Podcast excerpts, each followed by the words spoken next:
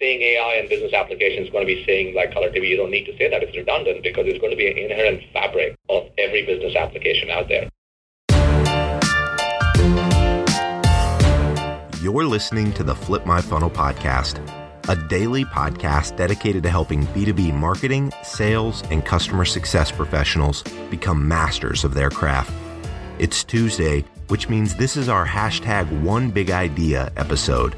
In these episodes, you'll hear some of the best big ideas from incredible practitioners, thought leaders, and entrepreneurs within our community. Here we go. Sangram here, and welcome to another episode of Flip My Funnel podcast. I was so excited hearing Chandar uh, talk about a category leadership, what a modern CMO need to think about, and also really, really interesting, as you talked about, a journey of somebody who is a specialist and if they want to be a CMO, what is what are the things that they need to think about? So there was a lot of really, really interesting conversations. So we invited Chandar again to to talk more about uh, in, in general when we think about different topics, there's this whole idea around AI and marketing, how do they intersect, and also the idea of stairway to customer heaven. So those are a couple of topics that we're going to kind of riff on. But again, if you haven't heard last time when Chandar was on this podcast, go check it out. But Chandar currently is the CMO of Coupa. He was the CMO of Marketo. He's on one of the board of advisors for Gainsight and has been a veteran in the B2B marketing space, very well known person out there. If you're in marketing, you must follow him and has really kind of built big public company marketing organizations. And when you think about that, I mean, that requires a different level of scale, sophistication, understanding, alignment across the organization. One of the things we touched on last time was also what's the difference between a horseman model and an Allbound model, which is a big, big, big idea when it comes to marketing and sales alignment in a high growth. So check that out. But Chandar, I just wanted to welcome you again for uh, the Flip Funnel podcast. Great. I'm happy to be here and uh, great to share perspectives today. Thank you, Sangram, again for inviting me. Of course, man. I think let's just dive right into it. What are your thoughts on AI? Well, that's that's the sixty-four thousand dollars everybody's talking about. Yeah. And uh, so I think it's an interesting thing with AI and marketing. Now, you know, the way I look at it is that when I was growing up in India in 1980s, we used to say TV and color TV because we only had color TVs introduced in India in the 1980s. So we used to say TVs and color TV, and they need to have a distinction because TV was black and white TV, and then it's just color TV. And pretty soon, and today in today's world, we never say color TV because all TV is color TV. Right. And that's the same analogy I would use is that today we say AI and applications as kind of, hey, listen, AI is kind of a, a separate component, but pretty soon saying AI and business applications is going to be saying like color TV. You don't need to say that. It's redundant because it's going to be an inherent fabric of every business application out there. Now, what we got to understand is that when we say AI, there's two aspects of it. There's machine learning and AI. And the great Geoffrey Moore has a very beautiful, succinct way of showing, of, of, of, of illustrating the difference. He takes, he talks about artificial intelligence. Because artificial intelligence is about emulating human behavior, whereas machine learning is about simulating human behavior with brute mathematical force. So a lot of stuff that is happening in marketing today is the latter with machine learning whether we're using it for predictive lead scoring or ideal customer profile or, or, or social marketing or, or even driving programmatic ad buying, etc., is on the machine learning landscape as opposed to the AI true kind of emulating human intelligence landscape. And, and that's a matter of time. So it's a lot of microservices happening in pure AI, whereas we've seen a lot more machine learning use cases uh, in, in marketing today. Yeah, I mean, thanks for sharing that definition because I don't think I still truly understand the difference between AI and machine learning. I think most people just talk about it more interchangeably, like AI and machine learning. And I, I, think more and more people need to understand, no, those are like completely different things. Where do you see the intersection between AI and marketing happening? Or how do, how do you see marketing leveraging um, or harnessing the power of AI?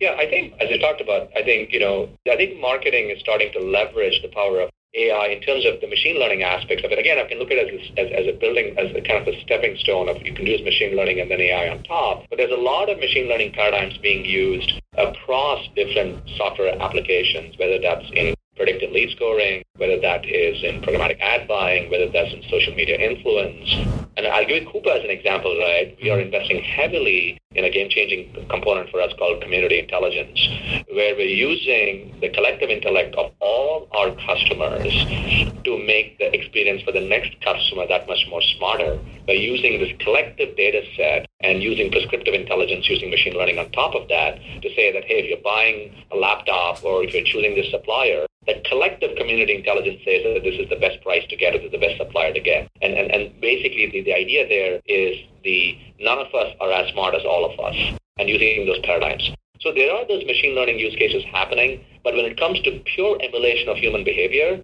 I think we are in the top of the second inning when it comes to marketing and doing that using a baseball analogy.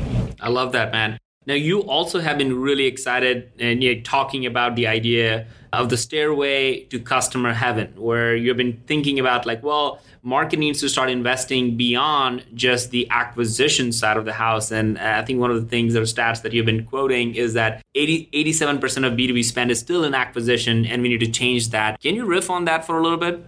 Yeah, yeah, you know, I'm a big Led Zeppelin fan growing up, and, and obviously Stairway to Heaven is a great song. I kind of look at this model where ultimately, you know, in, in, in if you look at the SaaS business, there's, the, I call the Mufasa metrics. The two metrics that really matter at the end of the day is that the, the, lion king of all metrics would be one is are you driving lifetime value, and two, are you driving enough advocates? So the simple idea there is that if somebody is staying with you longer, paying you more, and hmm. shouting from the rooftop, invariably you're doing good as a business. It's a pretty right. simple way of looking at it. So in that context, the stairway to heaven is to drive the lifetime value. You have to look at how you're driving marketing to enrich the experience at every stage of the life cycle, just not acquisition. And the stairway to heaven would be, in this case, would be acquisition, driving adoption, driving cross-sell, driving advocacy, and ultimately driving lifetime value at the end of the day. And so what happens in marketing is, and we talked about in the previous podcast about Allbound as an example of sales and marketing alignment, that significant amount of spend happens in marketing to drive this acquisition of these prospects. And very little investment happens in the balancing the boat in terms of people dollars and program dollars for adoption marketing, for retention cross-sell marketing, as well as advocacy marketing. And what we're seeing is that that shift happening so that you have to invest in every stage of the life cycle to make sure that ultimately you're driving lifetime value. To give an example, when I got to Marketo, we had zero dedicated people doing cross-sell marketing, adoption marketing, etc. And then when we left, we had dedicated teams for adoption marketing, meaning if you're selling people software, are you making sure that they're adopting this software? Because if they don't adopt it, it's highly unlikely they're going to buy additional products and services from you. So drive acquisition, dedicated programs for adoption, and then figure out the right place to market the right products to the customer at the buying at the stage of the life cycle. And then an independent work on advocacy marketing because we're living in a peer bond world where more and more advocates are influencing buys as much as the vendor themselves. So that's why what I wanted to riff on is that when we look at the design of marketing dollars and marketing people, we have to look at the stairway as opposed to just the first step of the stairway. Yeah, I'm really getting curious about this idea now. When you put the budget together in marketing, typically the budget and you know having run marketing at, at Pardot and at Salesforce and others like it's typically you know the, the, the budget is like well here's the budget that marketing get and how many you know most companies have like how many leads are you gonna you be driving and demand you're gonna be generating. And I haven't heard many CFOs talk about or enough CMOs talk about like hey here give me budget give me more budget or give me I want to take part of my budget and put it in upsell, cross sell, or or more of the adoption and expansion and advocacy part of it. And even and even if they if they have it, it is typically a very small percentage of the overall budget. Are you recommending that that needs to change and they need to have more budget in those areas? Absolutely. You know, ultimately the the metric that matter is are you driving lifetime value and advocacy for your business? That's the most Mufasa metric, as I say. But having said that, it's very difficult for someone to turn around and say that I'm going to spend 75%, 50% of my budget in that. Right.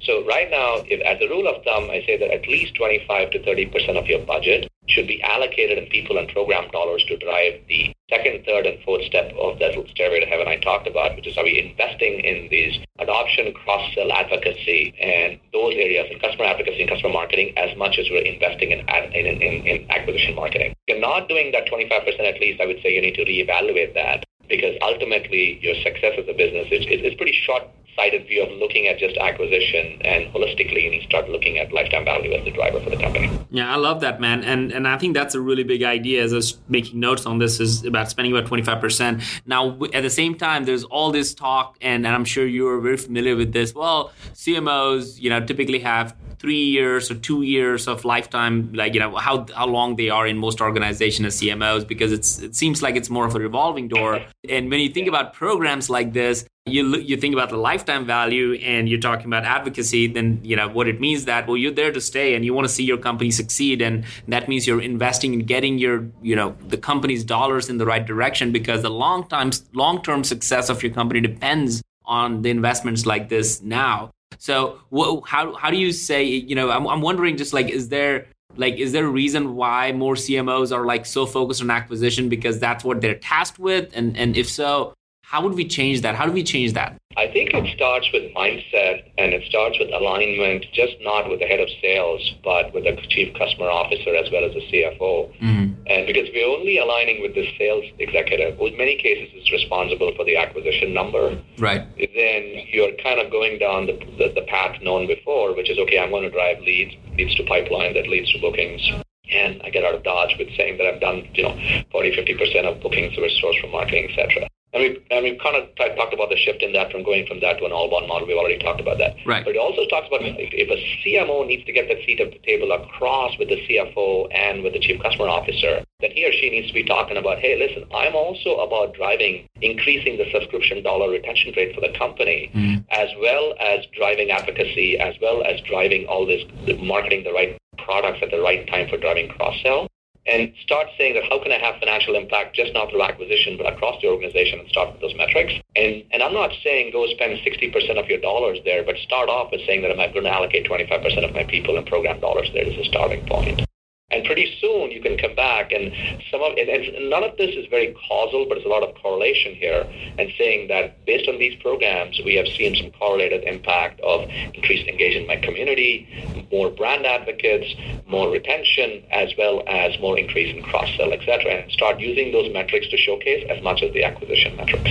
I love that. I think that may be the big, big biggest takeaway for people is is people need to show that some of these programs are working and that's how you actually get more consensus in the organization as opposed to saying hey we need to be doing that so let's just give me more and more budget on it. So all right. So let's to, to recap. I love what you started off with when i asked you and literally pretty much threw up on you saying what do you think about ai but you handled it gracefully and said well look you know people have been thinking about these things and the definitions. As you as you pointed out ai is emulating human behavior whereas machine learning is simulating and, and people need to recognize the differences between those. And the fact that you're doing some of that at coupa which is a public company high growth it just speaks to the volume that there's so much out there. There's so much data that people really need to start thinking about. It and especially as a marketer you have access to all these different data points. So it's it's about time for you to start pulling all these things together now more excitingly i think the part that you really riffed on that was really cool was the fact that where are the marketing dollars going? As a CMO,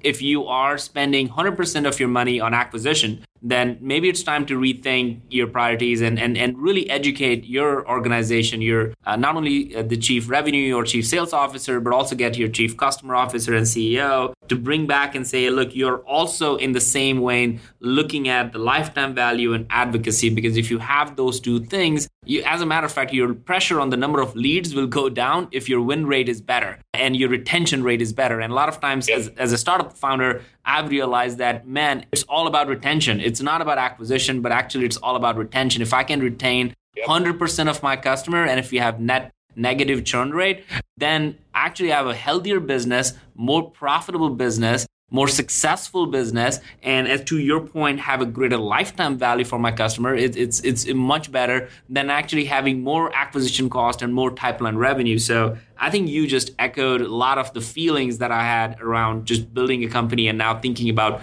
well marketing is not just as a co-founder i think about it but i think you're making a point that as, as a marketing executive you need to think about it even more because you have the ability to impact those numbers. So great summary sangram you nailed it That's awesome, man. Well, as always, we always give, uh, we would love for you to give some parting advice. And uh, as, as, as I've shared, this is a community of B2B marketing and sales professionals. Last time when you were on the podcast, I think your advice was like, hey, you know, let's just, let's just get more disciplined around the, the scale and the authenticity that you need to have as part of your career. The more authentic you are, uh, and the more uh, understand the value of scale and how you do that, how you deliver that, that really, really matters. I'm curious that is as you're a marketer, you're a CMO, what advice would you give the sales team? Just kind of flipping it over to how do they work with marketers better? Because I think there's always this conversation, marketers, you need to work better with sales. I'm now I'm opening up to you is like, well, what, how, what can sales do to get marketing's buy-in and bring marketing ahead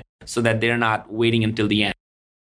I think it, it is it, it is about having that trust, and in any relationship whether you have whether you have with your partner, whether you have with your boss, whether you have with your employees, whether you have with your peers, it all starts with trust, and it all starts with saying that hey, listen, we are in this together, and one way to do that is for sales to understand that if you design a marketing organization where the metrics are the same as sales success, not having separate success, saying we generated leads, blah blah blah, and sales first understand that we are incenting our teams to based on your success, and we succeed only if you succeed.